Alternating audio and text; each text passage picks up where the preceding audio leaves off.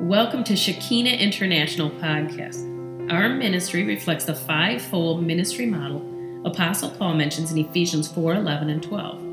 Our podcast features leaders from multiple churches who are passionate about equipping Christians just like you to walk in purity and power, fulfilling your God given purpose.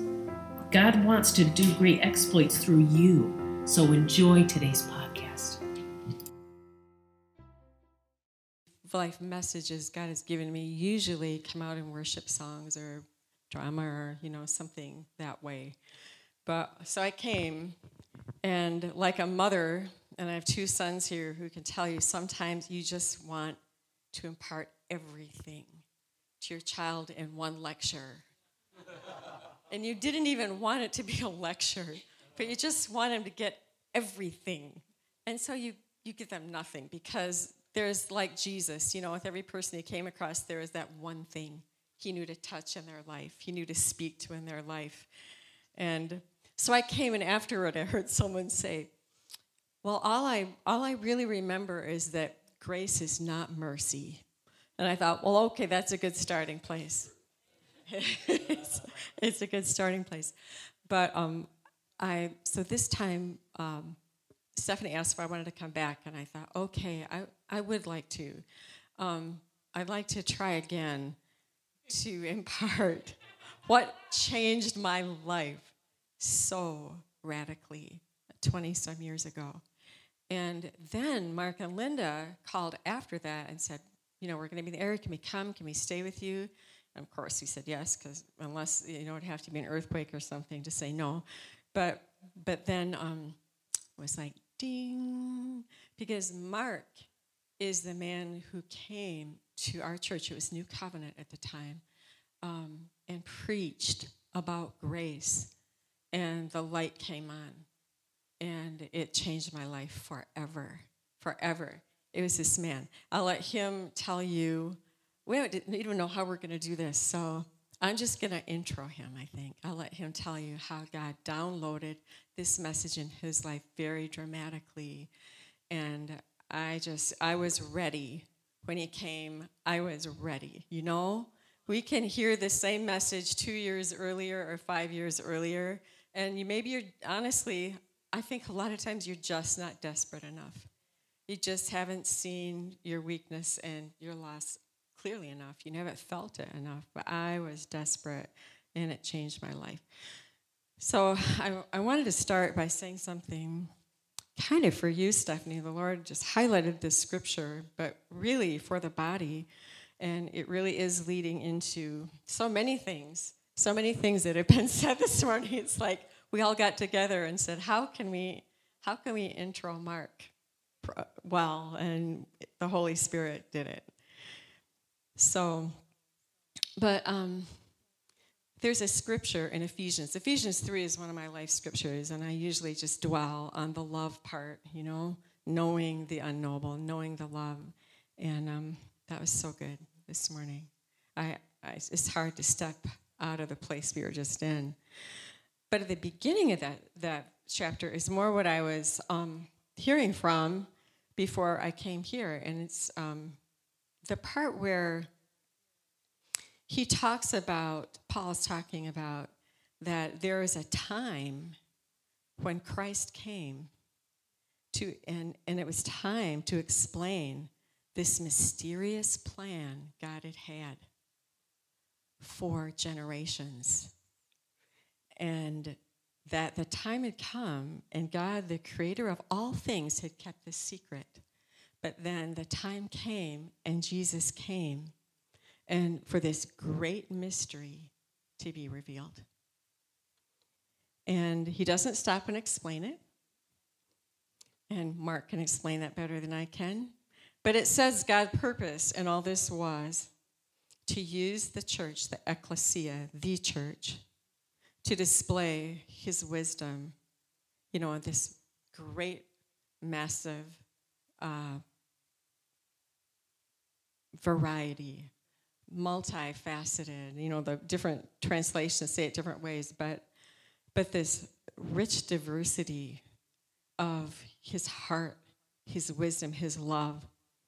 Um, says to the Gentiles, which really means to the nations, so that we rock the unseen world. That we display something to the rulers of darkness that rocks it forever and undoes it. But it comes through this multifaceted, you know, we all bring something. We all have life messages. We all have things that we've been graced to bring.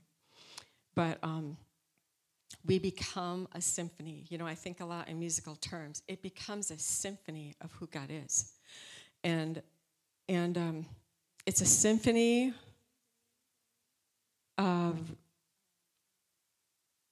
that's multicultural, that's multi-generational, and and what you're doing and what God is He's doing it across the world is helping us, shaking us so that we have the humility to hear one another's messages. Amen. And and then we will rock the darkness once for all. Yeah. So, yes. So I, I have a light one of one of my life messages since meeting Mark, hearing Mark, hearing the Holy Spirit through Mark is a message of the true nature of new covenant grace. And so I'm just going to give my testimony and I'm going to step aside because this man has a very unique anointing to bring that message in a way that I can't. Um, I could write a song, and we have written a few songs after some of his meetings. Yeah, but I can't preach it the way Mark does. So we all have life messages. Most of them we've suffered to have them, right? We suffered mostly our own stupidity and mistakes and weakness and loss and then God breaks through with truth and begins to transform us, and then we just want the whole world to know, and it becomes a life message, right? And then if it's really a life message, it will be followed by persecution, by testing, right? It's just reality. It's just reality. Yep. You might, yep, I, that's all I'm going to say. So, so anyway, I, I wanted to just kind of enter into it differently than last time and speak about um, fear and anxiety and kind of bring that to the place where grace entered, you know, the revelation came.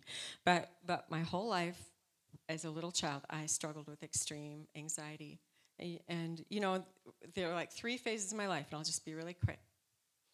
One, I would call the first one um, maybe just innocent devotion to the Lord. Like, I can't remember a time that I didn't love Him. I just can't. I wrote my first worship song in second grade and sang it in my church. You know, I loved Him in this pure way, this innocent way. But I was so anxious, and I didn't even have a name for that. I um, there. I'm not going to go into all the reasons: family situations, mental health situations, but I was just anxious, and it was normal to me. I, if you'd asked me if I was nervous, I, I wouldn't even have said yes. It was just, I lived ramped way up all the time. And then I would say during that time, there was a shame environment that just kind of stoked that and stoked it so that all I wanted to do was make the people in my life happy with me. You know, I will tell you, it's a terrible way to live. I'd like to go back and just raise you know what a little bit as a little kid. to say, let's find out who really loves me. Let's find out who really knows Jesus. you know? But um, then I would call maybe the second phase, starting around middle school, loss of innocence. Like, like you start to realize you're a sinner because sin becomes very personal and specific. You know, like you're starting to emerge sexually and you're starting to emerge like into some of your giftings and you, friends start betraying each other and being meaner and you know, you just start recognizing in you specific sin.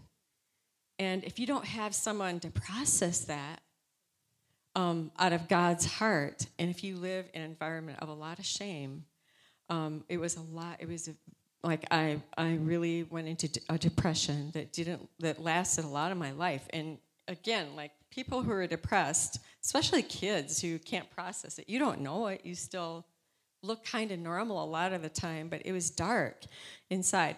So through high school, into college, um, through high school, like I was involved in all the creative arts. That is where I dwell. That is where I, you know, I express God's heart best.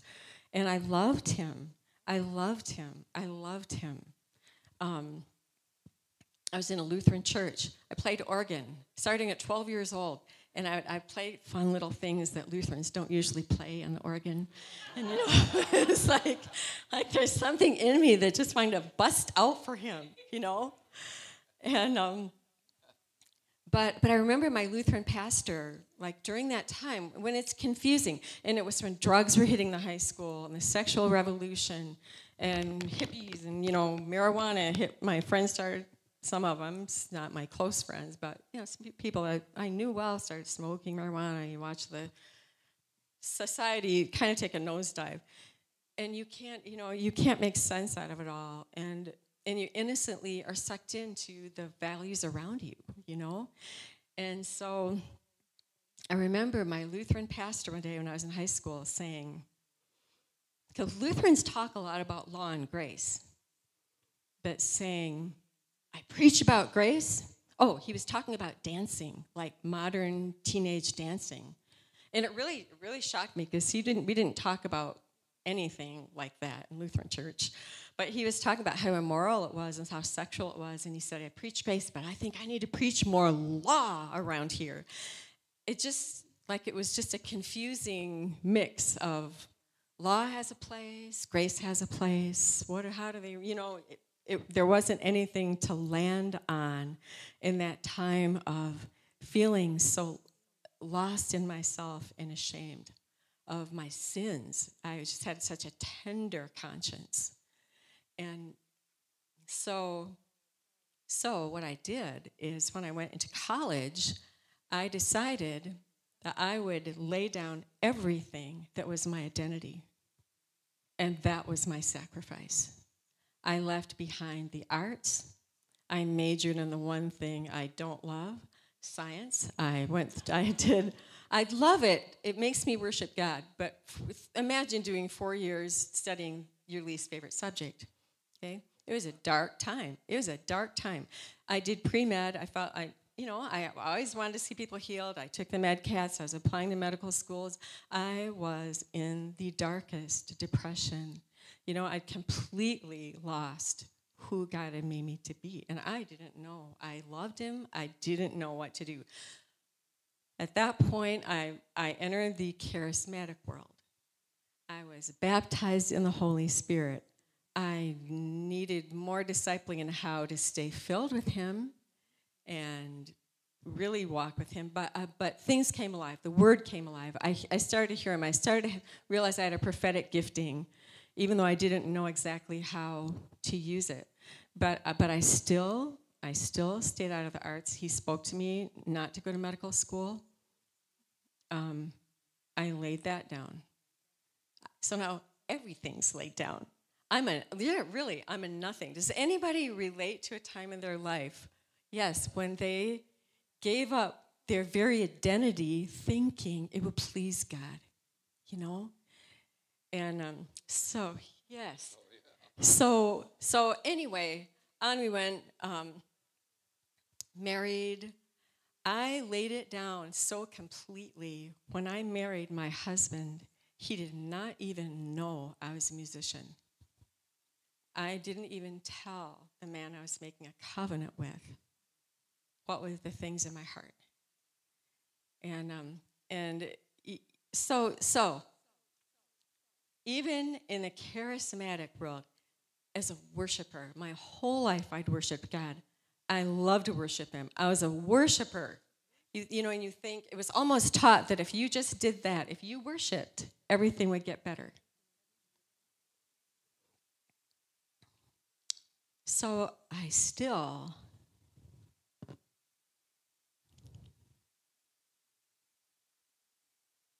it's as if I had discovered the power of the Holy Spirit in some ways and the love of God. Like I just knew His love, but the sound mind was missing.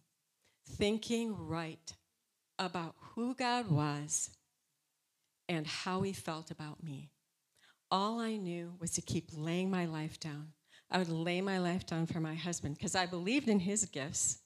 You know, I just kept laying my life down. And the depression would start to come back so deeply. And yet I knew the Holy Spirit. I unfailingly worshiped God, you know? I, and I, I would have, I guess when, with, when I entered into the charismatic world, I was so, I, I encountered his mercy. Like that became vivid to me. For the first time, I knew I didn't have to ask him over and over and over again to save me, you know? And I would have lived my life grateful for his mercy. I would have spent my life thanking him for his mercy, for his forgiveness, that my sins were washed away, that I could be in his family, that I could spend eternity with him, but I still had lost my identity in him. And so even the mercy that I was experiencing, it was shrouded by regret and shame and disappointment and fear and more anxiety. You know, you couldn't, there's still something in you that you were earning, you were earning, you were earning, you know. So, anyway, Mark came. And I was so, it was the time of the Toronto outpouring and and just things were just shaking in me. Like i knew i knew like you, sometimes you just know he's coming. As desperate you are you know he's coming. So mark came and I, I was desperate for this message and it turned my life upside down. For the first time i understood what grace really was. I understood the power. I don't want to do much preaching because i want you to tell it i understood the power to be transformed like what Carrington talked about the butterfly, you know? Like undeserved transforming power, not just undeserved forgiveness, but undeserved transforming power. And it started a whole new journey, a whole new journey. It was a revelation. It was a revelation, and it became a life message for me. It changed or began to change the way I think. Power and love and sound thinking about a real God who really loves us, who is usually so much more than we know here, right? There's more. Just like you were singing, there's always more. But but now I know there's more, and now I know I'm not earning the more. Okay? Yeah. Yeah. So, at any rate, Mark came. Um, it has been a journey since then. Um, at every stage of that journey, God has let me bump into people from different places in my past who will say, You are different. Still becoming different still being transformed until the day I see him face to face, right? Well, we will fight the fight, but in a different way, with truth, with the truth of grace. So that is my introduction.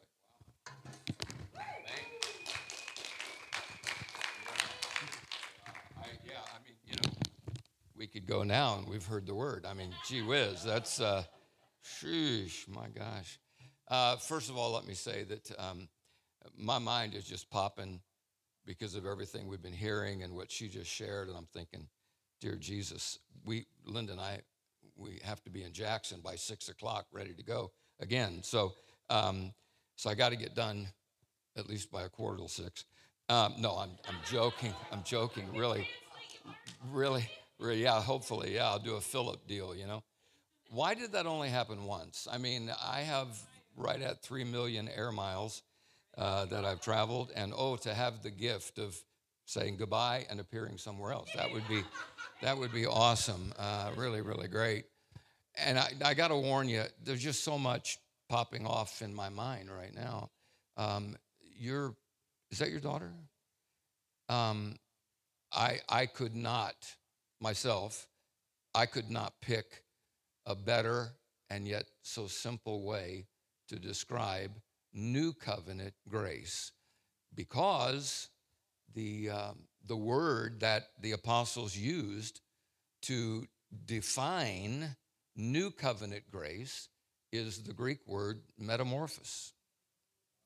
And it is exactly what you said that this, this uh, caterpillar goes into a cocoon and turns into mush. You said goo. That's exactly right.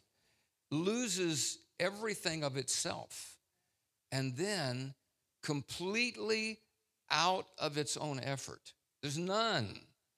And yet, mysteriously, this transformation begins. And then this beautiful butterfly uh, comes out and can take absolutely no credit. Could never say to another caterpillar, I worked harder than you. right? Right? Uh, and so, I mean, you can tell already, you know, I've got several messages going off in my head. In fact, I, we were at a church years ago and I said the same thing. I said, you know, I just feel so full. I'm not sure where to start. And somebody called out in the back and said, near the end. So, so I'm gonna, I'm gonna, I'm gonna try to do that. Okay. Very quick, just because I think it's important that that you know if somebody's going to share the word with us, I, I think it is important that we have at least some small idea of their story. Um, I, am I'm, I'm always a little hesitant uh, until I know somebody's story. And if, if I know their journey a little bit, um, then uh, somewhere or another my mind is more open to whatever they're going to say. If they've paid a price, like you said, um, I'm, I'm probably going to pay more attention. Does that make sense? I, um, and so, in, in what Janine was saying, uh, we, we we showed up um, at New Covenant 23 years ago now, 1999. Um, and that was a result of Linda and I have been married uh, 50 and a half years. And yeah, right, thanks. Yeah, yeah. My, my kids and grandkids applaud too. They're really, really grateful that, uh, that we broke something important in our family line. Uh, my two parents, Linda's two parents, together, well, not together, but if you added them all up, 11 divorces and remarriages.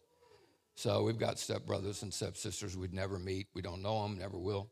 Uh, you know, it's just, and so we were two little hippie kids. We radically came to Jesus at the very beginning of what turned out to be called the Jesus movement. Uh, in fact, our kids wrote a song for us at our 50th wedding anniversary. They're all very musical. And uh, the first line is, two young, two young Jesus freaks out in the middle of an open field with some of their friends said, I do. And that's, that's the story of our life. And um, almost right away, well, I, I, could play the guitar and sing. I'd been in a band when Jesus chased me down. You, you remember the, the um, remember the footprints in the sand? See, I'm getting so many things going, you know. And um, no doubt you've seen the, the, the meme or the little cartoon that, you know, Jesus says to the guy, the guy says, you know, why were there only, you know, there were two sets of footprints? What's that all about? Well, that's when I was walking along beside you. And then Jesus says, now that other place where there's one set of footprints and a long drag mark, that's where I was lovingly dragging you um, in, into my purpose for you, the abundant life that I have for you. Um, but we came to Jesus, and because I, uh, in the, in the very beginning, in, in 67, I was the only one that had a Bible. Uh, my grandfather had given it to me, uh, but I could play guitar. So we didn't know any Christian songs. So the first thing we did was we, we turned House of the Rising Sun into Amazing Grace. It, it, it, works. It does. It really does work. So we did several things like that, and so I was kind of automatically the leader, and and we our band would travel around and sing in parks, and then a Christian coffee house would pop up, and then they needed some kind of help or oversight, and so we started doing that. And then people started getting married and having babies and had to cut their hair to get a good job, and so all this is going on, and, and these coffee houses turned into churches, and so they're just naturally looking to me and and uh, you know kind of as the de facto leader, whatever that meant. And then those things turned into churches, and we found ourselves, you know, for 25 years pastoring what would be referred to as a typical property owning Sunday morning church. And by the end of that 25 years, I was utterly and completely burned out because I had gone from being a no absolutely nothing except, wow, the love of Jesus is better than getting high on drugs. This is the high. This is awesome. Wow. And then when you have to build buildings and keep raising money to keep the whole thing going and and and and for me it just became more and more about I got to produce I got to I got to keep producing so people keep coming and I've got to have better programs so more people will come but wait a minute that's going to take a lot more money and so I got to do this and I got to do that and my whole relationship with God over the years became God you are demanding more than I can give you and we had a series um, of things that happened in 1993 sudden deaths and, and sudden betrayals of lifetime friends. And it just, it, it crushed me. And so for the first time in 25 years, I said, we got to take a year off. I'm, I'm, I'm beat up. Well, that year turned into five years of, of ever growing, ever crushing depression. Now, I, you know, I think I came out of the womb with a positive attitude. Eh, I'm a, you know, I was always one of those positive thinking guys, you know. Um, so depression, I mean, look, my pastoral counseling for people who were caught in depression was, well, quit it. You know, that, I, that sounded good to me, you know. You know, grab your bootstraps and pull yourself up. Who you think you are? I mean, just. So I'm in the midst of this, and and uh, uh, of course, I, you know, back in those days, I certainly, um, along with my pretty strong OCD, uh, my ADDDDD, uh, just, you know, was really, just really cranking up. And of course, but now I'm doing it for Jesus, so now it's holy. Now, now it's good, you know. And I'm driving everybody else nuts, and and uh, you know they're never doing enough, you know. And my wife is never doing enough, you know. And she's still with me. I mean, that there you go. There, that you talking about love. yeah, I gave her every reason to leave, and she just won't go. You know, it's yeah. So um, anyway, this this depression just began to take away every sense I had of joy, and and so I'd gone from this big pendulum swing, and uh, we end up in St. Louis, and because we own a business there, and or owned a business there, and. Uh, and so our kids are there, and but then now they're growing up, and our son becomes a uh, youth pastor at this mega church, and and we're hiding out, or I'm hiding out. Linda's trying to urge me down to the front row, and I'm staying way, way in the back. And so we got this, and then finally, it it just got so bad that I stopped going to church. Period. And for all of 1996, um, I just I couldn't stand it. It was too painful.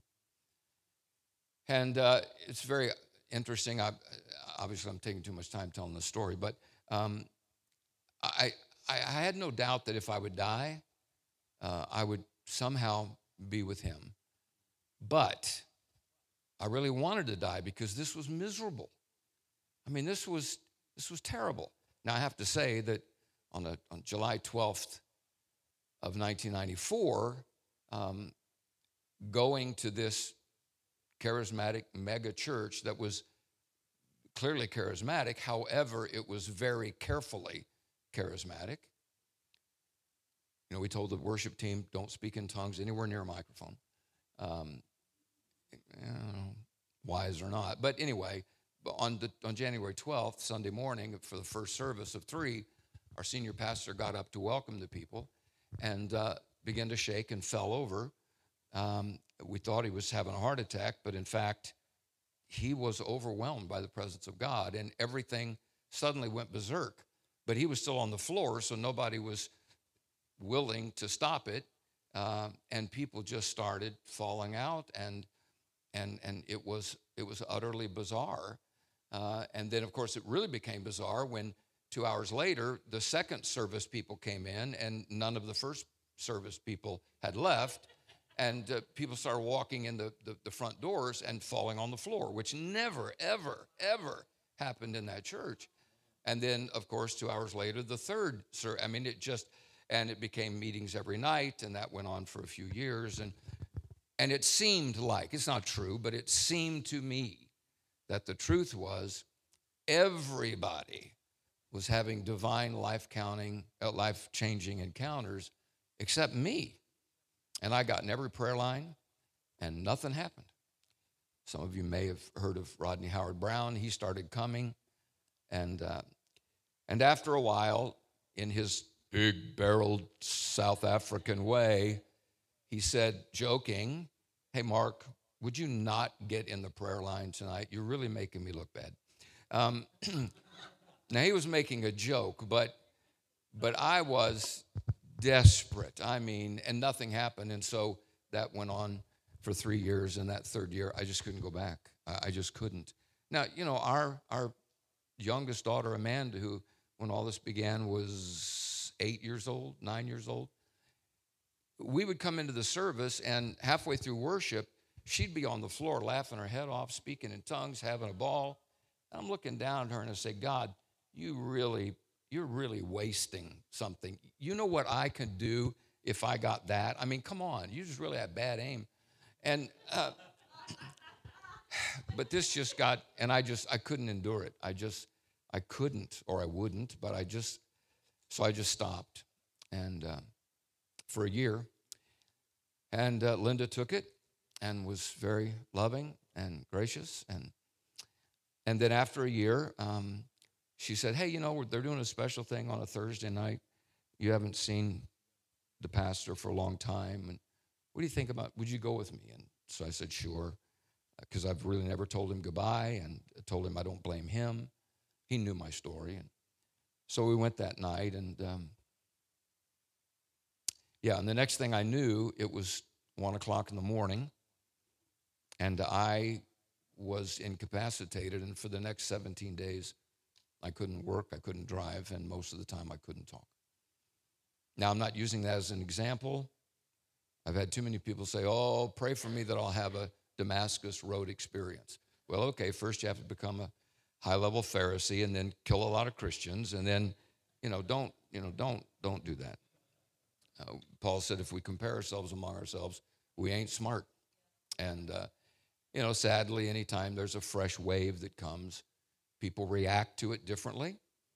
Uh, and then we end up sometimes comparing reactions as if that makes us more spiritual and not wise. But um, I don't have any explanation for what happened other than uh, I had gotten to the point where I perceived myself a Bible scholar, uh, only to find out during that 17 days, two and a half weeks, um, that I opened the Bible and said, I, I, don't think I've ever read this before. I mean, there's things in here that I, I can't imagine that I missed, but I did. So let me give you just an example of what was going on in me. And oh, by the way, um, the first book that I wrote back then, uh, as a result, it's called God's Brilliant Plan. Uh, it's it's still the most popular. I don't know what that says, but um, I was better the first time than the other five, six times. Um, but the subtitle is Searching for the Easy and Light Life Jesus Promised. And it was all about Matthew 11, 28. Come to me. And Jesus is talking to Jews now. Come to me, you who are so worn out. You're trying so hard to do it all right so God might be happy with you. But you are utterly worn out. If you will come to me, if you'll just join with me, I'll be the one that carries the uh, yoke because my yoke is easy and my burden is light. And laying on the floor night after night in those meetings and then being car- literally carried out to our car by my son and his other youth group leaders and laying me in the back seat and then following his mom home and carrying me into the house and I just lay on the La-Z-Boy recliner all night because our bedroom was on the second floor and they couldn't get us up there or get me up there. And uh, and, and, but in the midst of that, Matthew 11, 28, this is supposed to be easy and light, but it had never been that for me, at least certainly not after the first couple of years. And so this is what was going over my head. I couldn't, I couldn't speak English most of the time. So it was very difficult for me to communicate. So I just, I didn't do anything but lay around the house reading my Bible and making notes. And at night, going to the service because we were still having services every night. And people were waiting at 3.30, 4 o'clock for the 7 o'clock service. But they were ushering me in early and giving me a seat. And by the middle of the first song, I'm down on the floor, don't remember anything, uh, and they're carrying me home. But what was going on inside of me was this the word grace just started popping out every time I opened my Bible. And at the beginning, I thought, well, I, I know what grace. Everybody knows what grace is. What's the big deal? Well, the big deal for me began to come alive with verses like this, and you don't need to turn. You might want to write it down. We don't. We don't have time, but that Peter opens his first epistle by saying this: Prepare your minds for action. Be self-controlled. Set your hope fully on the grace of God. Set your hope fully on the grace of God. And then he ends his letter with this I have written to you briefly, encouraging you and testifying to you that this is the true grace of God. Stand firm in it. And I'm reading that and I'm thinking, Peter knew something that I don't know.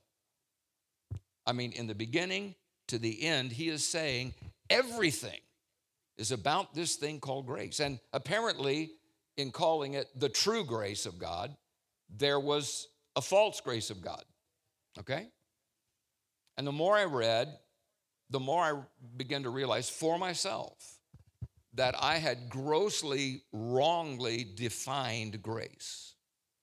Because I, like now 25 years later, and many countries and many languages and many sincere Christians, I, like many of them, had just sort of made the assumption that mercy and grace were the same thing.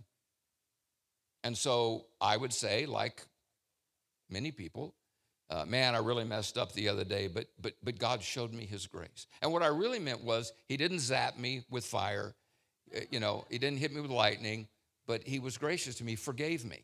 Now, see, now we use the word grace. We say we say. Um, um, in fact, I read by you know a top Christian leader not long ago after there was, you know, some really heartbreaking failures of high profile Christian leaders. And he said, you know, we have to understand that, you know, they're just really God's sheep.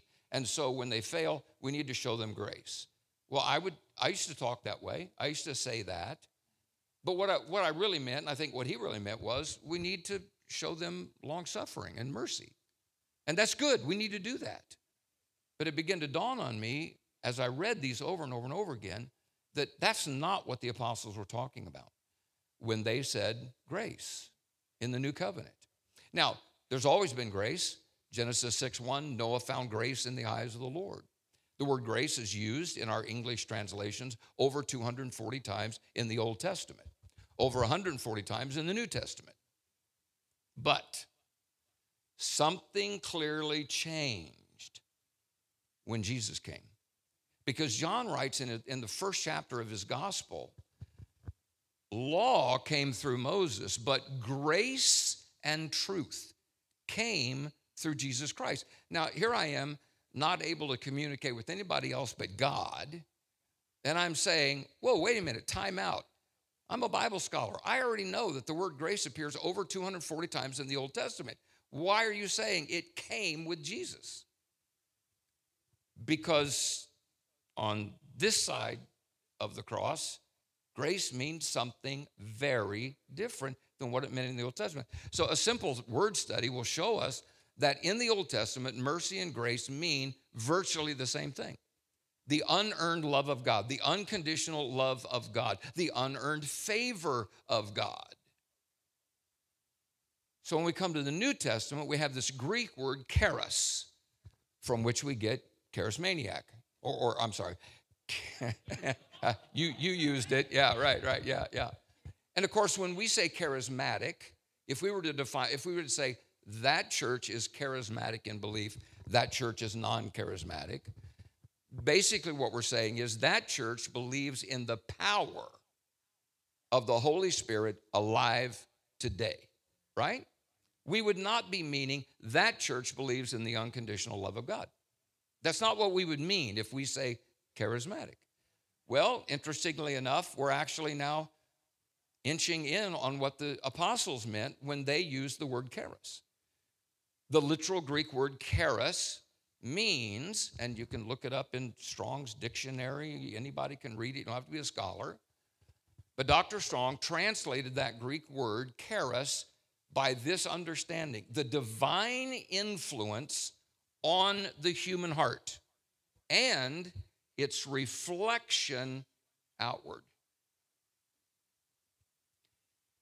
And most, you know, 17th, 18th century scholars, Bible scholars, when they would try to describe new covenant grace, they would use the image of a prism, not prison, but prism.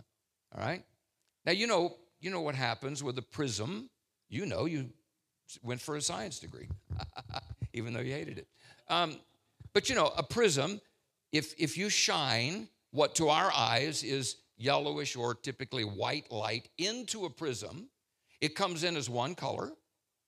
Well, white's not really a color, but I understand that. But I mean, my six year old granddaughter understands that and corrects me when I say black and white's a color. No, they're not. Okay, anyway. So this this this this one color light shines into a prism, but as it passes through, it breaks into all these colors of the spectrum. Now, all those colors were in that white light. But in the process of coming in and going through, something causes this not just to be beautiful and glorious, but to be way more effective than just one color of light. And this is what two, three hundred year ago Bible scholars used to describe the word charis, that it's Jesus, his life coming into us, and then as it moves through us, it comes out of us as, dare I say, love, joy, peace, patience, kindness, gentleness, faithfulness. So, does that sound familiar? So, in this process, I'm reading Galatians 5. I've read it, I don't know how many hundreds of times. And all of a sudden, I see some words that I had never fully appreciated before. Now, the fruit of the Spirit is. See, I mean, in my mind, every time I read the fruits of the Spirit, what I actually thought as I read it was now the fruit of a Christian who tries really, really hard. But, but it's not my fruit. It just comes into me in the life of Jesus by his Spirit. And as it passes through me, those, those nine things are the nature of Jesus. So when his life comes into us, this mystery, and Paul uses the word mystery 11 times to talk about what they meant by new covenant grace Christ coming into us by his spirit, living in us. I mean, Paul would write to the first or to the Corinthian church, both in the first and second letter, and over and over again, he would talk about the sins that are at work among the believers. He wasn't talking about the world, he was talking about them, the believers. And then he would stop and he say, he would say, Have you forgotten who's living in you? Paul's solution for carnality was becoming more and more and more aware of who's living in us. That was his solution. Thank God he was not like me. His solution was not, now just quit it. Because he knew they couldn't. I mean, that's just the bottom line. It's the problem with the law. It describes the absolute perfectness of God. And it's intended to show us we can't do it. But God's plan from before the beginning was that he would come and live in us and through us, and we would be metamorphosed. We would be transformed.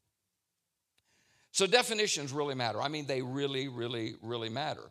How we define something is very, very important. Now, you know, traveling around the world, I have frequently made a buffoon of myself for using words that mean something very, very different in some cultures than they did in my culture, right?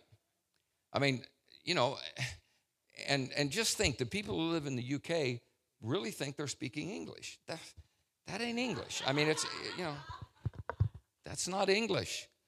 First time I went to to to teach at a conference in uh, in England, um, man, the first person to pick me up said, "Let me put my luggage. It, well, I'll, I'll take your luggage and put it in the boot."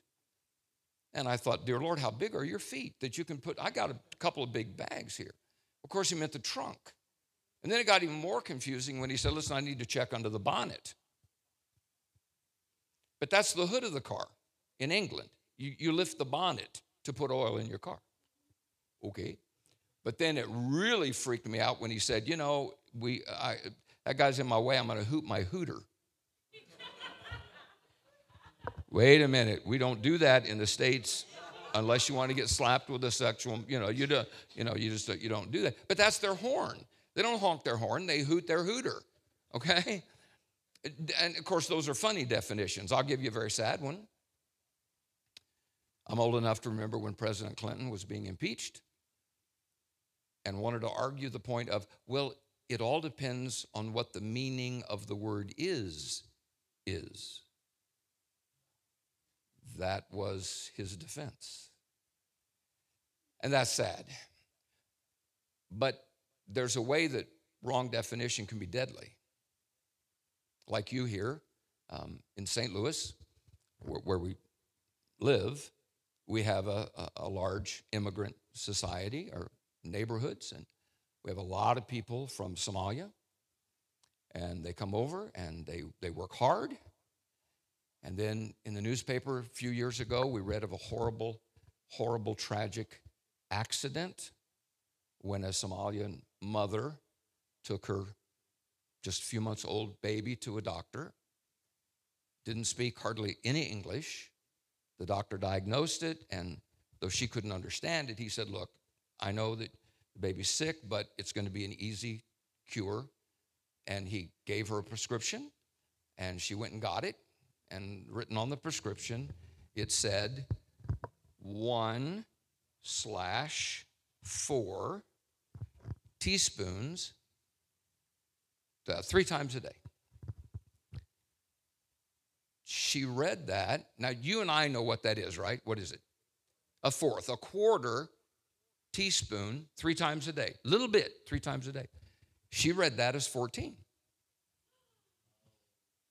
and killed her baby. Why? Because she looked at that and defined it differently than what the doctor did. And I've come to believe over the past 25 years of traveling the world and teaching this that if the devil can succeed in getting us to define new covenant grace, charis, as the unconditional love of God, we will stay like we are. We will feel miserable, but we'll be hoping that God still loves us. And it's bad definition. Titus 2:11 Paul said, "Now the grace of God has appeared, instructing us and enabling us how to say no to ungodliness." How do we do that? By understanding and then because we understand it, putting our faith in the power of grace. What is grace? It's the life of Jesus coming into us by his Spirit and then beginning the metamorphosis job of changing us on the inside. You know why Paul refused, absolutely refused, to give his churches a list of rules on what you're supposed to do and how you're supposed to act as a Christian? He refused to do it because he kept saying, if the love of Jesus is living inside of you, that love will guide you to do the right thing. But if I give you a set of rules, the moment you miss one, you're going to be overcome with fear, shame, and condemnation, right? But but if you understand that there is a power that has come into you that is greater than you. So let me kind of, I mean, I could give you so much stuff, but, and I don't even have any books to try to get you to buy. They're all somewhere else, they're all gone. So go on our website, markdrake.org, and you can see all that. But, but, but this is what Paul meant when he said things like, For I've been crucified with Christ. However, I do live. However, it's not really me who's living, it is Christ who's living in and through me. That's, that's, it begins to explode in my heart and mind that that's what he's talking about. That he's talking about going to a doctor. And look, I go to doctors, I, I also pray for healing, and I've been healed miraculously after eight years of morphine four times a day because of a severe damage in my neck. They told me I had to come off the morphine or I was going to die from damage to my lungs and my liver. And then they said, however, we don't know how to control the pain once you come off the morphine. And I'd been prayed by, I facetiously and jokingly say this, I'd been prayed for by the best. Because some of them are my buddies and we taught together and they knew how I was suffering and they would graciously pray for me. And I was still in terrible pain. But I thought, well, I don't want to die from pneumonia because I'd had it two or three times a year for several years because of what's going on. And so I come off the morphine and I was more shocked than anybody when I came off all the drugs, I didn't have any pain. And some people will say, well, praise God, you showed your faith by coming off the morphine. No, I didn't. I came off the morphine because I didn't want to die of pneumonia. I mean, come on, let's be real here. But but if you if if if I go to a doctor, I do not want to go back to a doctor who mocks me, makes fun of, fun of me, slaps me across the face, and says, You're sick because it's your fault. I want to go to a doctor that has some compassion, right? He doesn't know me very well, so it's unearned compassion. But I don't want to go to a doctor who says, Oh, Mark, I, I, this must be terrible. I feel so badly for you. I'm, I'm so sorry. That'll be $150. uh, right? I want a doctor who's going to say, look, I can diagnose what's wrong with you, and it really, um, I, I feel really badly that you've got this. There's nothing you can do. You cannot fix yourself, but I got really good news for you. Take this antibiotic twice a day for 10 days, and you'll be fine. Your grandparents would have died of this because penicillin wasn't made yet or antibiotics weren't. But but but you now, you know what I would say? What's been told me and by sincere people, and especially because we spend so much of our time with pastors and leaders, by sincere leaders. After I'd get done speaking about this, they'd say, But that's too simple. Okay, how simple is it to have a life threatening infection, go to the doctor, and the doctor says, Take these tablets three times a day for 10 days? And I say, That's too simple. Well, I have to believe that what's in that container is going to do something inside of me that I cannot possibly do for myself. Now, if I mistakenly think that that's aspirin, and I know I've got a raging infection, I'm not going to take it because I don't have any faith that it's going to help me. But the problem is, I've misdiagnosed or I misdefined what's in that bottle. Is this making any sense? I've misdefined. So if I think that mercy and grace are simply the same thing, then when I struggle with arrows of carnality in my life, which we all do, and on some level we all will until we see him face to face. John says, I do not know what we're going to be, but this much I know. When we see him, we shall be made completely like him. It ain't going to happen in this life, it's always going to be a journey. So if I think grace and mercy are the same thing, it's God, God loves me, God loves me. So here I am, now I'm struggling with some addiction that's got a hold of my life, right? Oh, well, at least God loves me. But I've got no faith that something is going to happen inside of me that I cannot do for myself. That is the nature of God's grace in the new covenant. It is power. Mercy is passive. You do not have to do anything to receive the mercy of God. He's going to have mercy on you because He loves the whole world. But grace is power. It's not my power. And we know just from the way we use the word charismatic. We're not saying, oh yeah, those that charismatic church, those people, they're all, they all got their own power going. We know that it's the power of the Holy Spirit, and it's not just the power of the Holy Spirit somewhere in the sky, it's the power of the Holy Spirit inside of human beings doing something that only God can do. We already know that. That is the very definition of new covenant grace. And I think it's important in this day and age, and this is just my opinion, but I think it's important because of misdefinition or bad definitions and misunderstanding that, that we, we kind of train ourselves when we talk about that, we say new covenant grace because new covenant grace is entirely different than old covenant grace. And when it says Jesus brought grace and truth, he brought something different. And ultimately, what he brought was his own life by the Spirit on the day of Pentecost coming into human beings, doing things inside of them that they cannot possibly do. This. Now, I'm not talking about raising the dead, healing the sick. That's also a part of the work of the Holy Spirit. But that's not what I'm talking about. I'm talking about admitting weakness and failure in areas of my life. And, well, let me kind of wrap it all up by saying this. Our daughter, who uh, just turned 52, we have, we have three kids. We have 10 grandchildren from 35 down to one. Dear Jesus, I mean, they are just everywhere. And they're old. Man, oh my gosh. Our, our oldest daughter, our oldest child, Lori, 50, 52 years old now, became addicted back when she was 14, 15. When she was 15, she, she'd been running away. I'm pastoring a church. It's embarrassing. And I was more worried about my pride than my own daughter sometimes. It's the truth. Started running away. One day she just didn't come back. And we couldn't find her.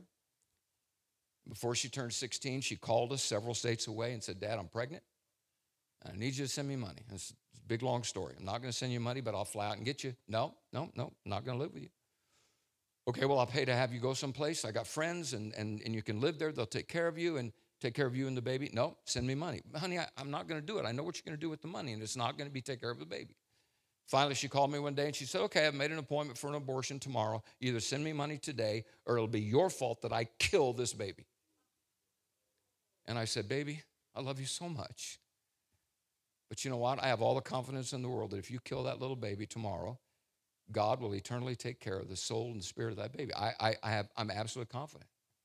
It's you I'm concerned with right now, but you are not going to guilt me into sending you money when every time I've done it, I know what you did with it. I'm just, I'm not going to do it. Well, I hate your guts and I'm going to kill this baby. Boom, I don't hear anything. A few months go by, I'm preaching at a conference, sound asleep up in the penthouse that they rented for me. I don't know who they thought I was. And I love what you said, by the way, about titles. We don't say plumber Bob, but we say God, Bob is a really good plumber. God help us. Jesus said, do not use titles. I mean, he just did. And I don't know why that's so hard for my friends sometimes to understand. Maybe I make it too simple. I'm always being accused, lovingly, I hope, of making stuff too simple. That's me. I just, but when I realized that in first century Rome, 95% of those human beings could not read. How simple did they have to make these letters? Buy my latest book, Simple Bible, and you'll get that a little bit better. But I don't have any with me to sell. So there you go. MarkDrake.org. Thank you very much. Yeah, yeah, yeah. So I get a phone call at three o'clock in the morning, and there's this doctor Hello, I'm Dr. So and so. And I hear the screaming in the background. And he says, Your daughter Lori is here, and I got to deliver this baby, but she refuses to let me deliver this baby until you pray for her. Well, for the next 23, 24 years, she is terribly addicted. The guy who married her, sent from God, she would disappear. She'd, she'd do fine for three weeks, four weeks, then she'd disappear for three or four days. Drugs, alcohol, gone. He'd take care of the babies. She'd come back home. He'd take her back. This happened again and again and again and again and again. And then she got arrested when she was 40. The judge said to her, I can either put you in county jail for nine months or you can go to a 12 step program seven days a week for a solid year and prove to me every week that you've done it every day and not miss a day. or you're going to jail. Which do you want? And she said, I'll go to the 12 step program. She's 40 years old. She's an English major. She edited a couple of my books about grace. Two weeks after she was in this program, she calls me on the phone. And the moment I heard her voice, I knew something wonderful had changed, but I didn't know what it was. And she told me that she'd been arrested and da da da and all that. And she said, And dad, I picked out an AA group. And surprise, surprise, 90% of the people in that group love Jesus, and their higher power is Jesus. And I've been listening for two weeks. People get up and say, Hi, my name is Mark, and I'm an alcoholic, and I know I cannot change myself, but I believe that Him living inside of me can do for me what I cannot do myself, for myself. And Lori said, Dad, I'm understanding the grace of God. She could have just as easily ended up dead along the highway. I know that, and I don't ever tell this story. And I don't ever want people to think somehow we were so wonderful parents or we prayed so hard or we did something. That's not what caused this to happen. She had a very practical example for 14 days of what the Bible teaches we ought to be doing as Christians, getting together and say, Hi, I'm Mark, and I'm struggling with this, this character issue, and I can't change myself. I've tried. I've promised God. How many know what it means to be a member of the promise makers, not the promise keepers? The promise makers, right? Oh God, I know I've done this before, but you know what? This is the last time. Okay, I realized that the last time I did this and came to you, I told you then that was the last time. But I've had a revelation since then. That was the next to the last time because this is the last time. And I promise you, this time I'm. And you know what the Apostle Paul would say?